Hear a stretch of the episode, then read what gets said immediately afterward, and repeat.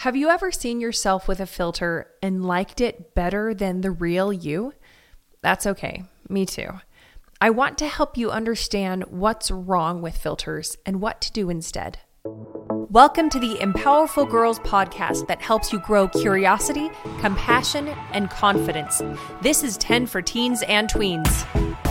I'm Stephanie Valdez. In each episode, I'll give you girls tools that will empower you to know you can take on the world. Hello, girls. Welcome to episode 26 of 10 for Teens and Tweens. I'm Stephanie Valdez from Empowerful Girls, and I really appreciate you listening. Okay, who's used a filter before? I have. When I first got Instagram, I liked toggling through filters to make my picture look retro or high contrast. And then when Snapchat came out with face filters, my kids enjoyed making us look like animals or have ginormous cartoon eyes. Filters aren't all fun and games, though. If you've ever looked at your real self on a phone and then added a filter, did you like that filtered you better? But then when you saw yourself unfiltered again, did you like that real you less? If you answered yes to both, that's okay, me too. If no, or if you haven't used filters or social media, this episode is still important info for you. We're going to come back to what's wrong with filters. But first, let's get curious and talk about what technology led to filters. People have been editing pictures since photography was invented. But before computers, editing methods were limited and complicated. The first computer program that could edit pictures was invented by two brothers in 1988. Thomas and John Knoll teamed up with Adobe and released their program as Photoshop in 1990. The first version offered editing tools to smudge, blur, sharpen, stretch, skew, and transform an image. It changed everything. Around the same time that Photoshop came out, digital cameras hit the market.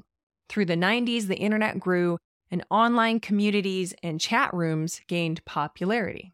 The first camera phone was released in 2000, but it was still an old school cell phone, and it could only take 20 pictures. But internet technology advanced into the early 2000s, like blogs and personal profile websites, and in 2004, Facebook launched. Digital cameras and camera phones improved and became even more affordable, so more people bought them, and sharing photos with others got even easier. In 2007, Apple released their first iPhone, a smartphone with a built in digital camera. And in 2010, the iPhone 4 featured a front facing camera, and selfies took off. Also in 2010, Instagram came out, and it included photo filter options that would automatically adjust lighting and color of the whole picture. Then, photo editing apps became popular because people could edit their appearance like professional photographers could with Photoshop. But these apps were easier and cheaper and faster to use. So now photoshopped photos were all over social media. In 2011, Snapchat launched, and in 2015, they released lenses, aka filters, using face detection and AR, augmented reality technology. Their first set of filters were more for fun, like dog ears and heart eyes. But they also developed beauty filters, which made photoshopped edits instantly. Facebook and Instagram released their own versions of filters two years later, and now we're about caught up to the present. So, what's wrong with filters? Okay, filters are AR, augmented reality, meaning an enhanced version of what's real. And while Photoshop edits take hours to do, filters can do the same edits instantly like remove blemishes like pimples, moles, and scars, erase wrinkles, skin folds, and cellulite, darken or lighten skin tone, volumize hair and eyelashes, stretch certain areas, shrink some body parts, and enlarge others instantly. And have you noticed that filters make people look eerily similar? Big eyes, small nose, plump lips, high cheekbones, lashes for days, glowing skin. Filters and Photoshop edits uphold impossible standards of beauty. It's toxic perfection. Unrealistic, unreachable. Yet, girls still feel pressured and expected to live up to these impossible beauty standards, to look like her, if not in real life, with a filter. Filters don't just change how we look, though, they change how we see ourselves and others around us. The more we see filters on other people, it reprograms our brains into thinking that's how people are supposed to look, those impossible beauty standards. And when you don't look like that, but you think everyone else does because you see it all over social media, you feel pretty bad about how you look. Multiple studies have shown that social media filters lower self esteem and increase body dysmorphia, which is when people obsess about what they think is wrong with how they look. Some girls are so affected by body dysmorphia that they stop hanging out with their friends, and others go to extremes with diets, exercise, cosmetic procedures, or even surgery to make themselves look like a filter. And social media companies know. They're aware of its effects. A Wall Street Journal report from September of 2021 said Facebook knows Instagram is toxic to teen girls. Facebook, which owns Instagram, did their own study and found that 32% of teen girls, I think that number is way higher, said that when they felt bad about their bodies, Instagram made them feel worse.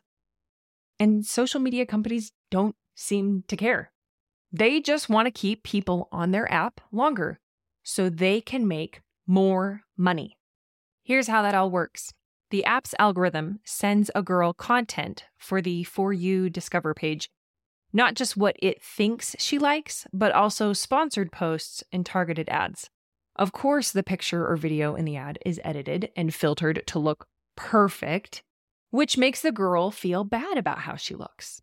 And she compares her real self to the perfect slash filtered slash not real people in the ads.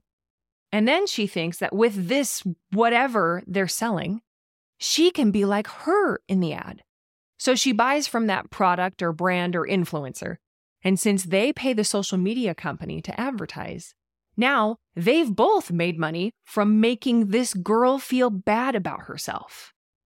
And then the algorithm feeds her more content like that. She stays on the app longer. They make more money.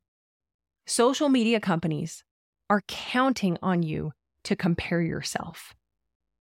When I was a tween and teen, before smartphones and social media, I compared myself to photoshopped pictures of celebrities and models in magazines but I could turn the page, throw it away, and move on. Today, however, it's not just famous people. Everyone you see is filtered, and you can't escape it. You carry it with you everywhere you go. You can access it anytime on a smartphone. You are constantly bombarded by filtered pictures and videos, even though they're not real, you know, AR, you still compare yourself and you feel like your real self isn't good enough. And so you feel bad. And when you can't beat them, you join them, right? You use a filter too, because for a moment it makes you feel better until you see your real self again. And then you feel worse. So now you only post with a filter because you think you can't show your real self. And now you're not just comparing yourself to other people filtered, you're also comparing yourself to your filtered self that doesn't even exist. That's messed up. That's not right. It's not fair to you. It's not even real. It's literally augmented reality, manipulated, distorted, artificial, fake. It's not real. Girls, the real you is enough you can show your actual, no filter self. You can be your authentic, unique, genuine, unedited, real you. When you embrace yourself as you are, you can live more fully instead of holding back or sitting out. You can go do things and experience joy. You don't have to change a single thing about you. You are already worthy. Show yourself and be yourself. The real you is enough.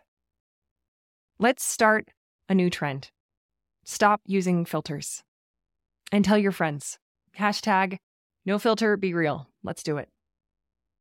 To help you remember, I created a poster that you can print out, personalize, and post on your wall where you'll see it, remember it, practice it, and believe it. That's the important part.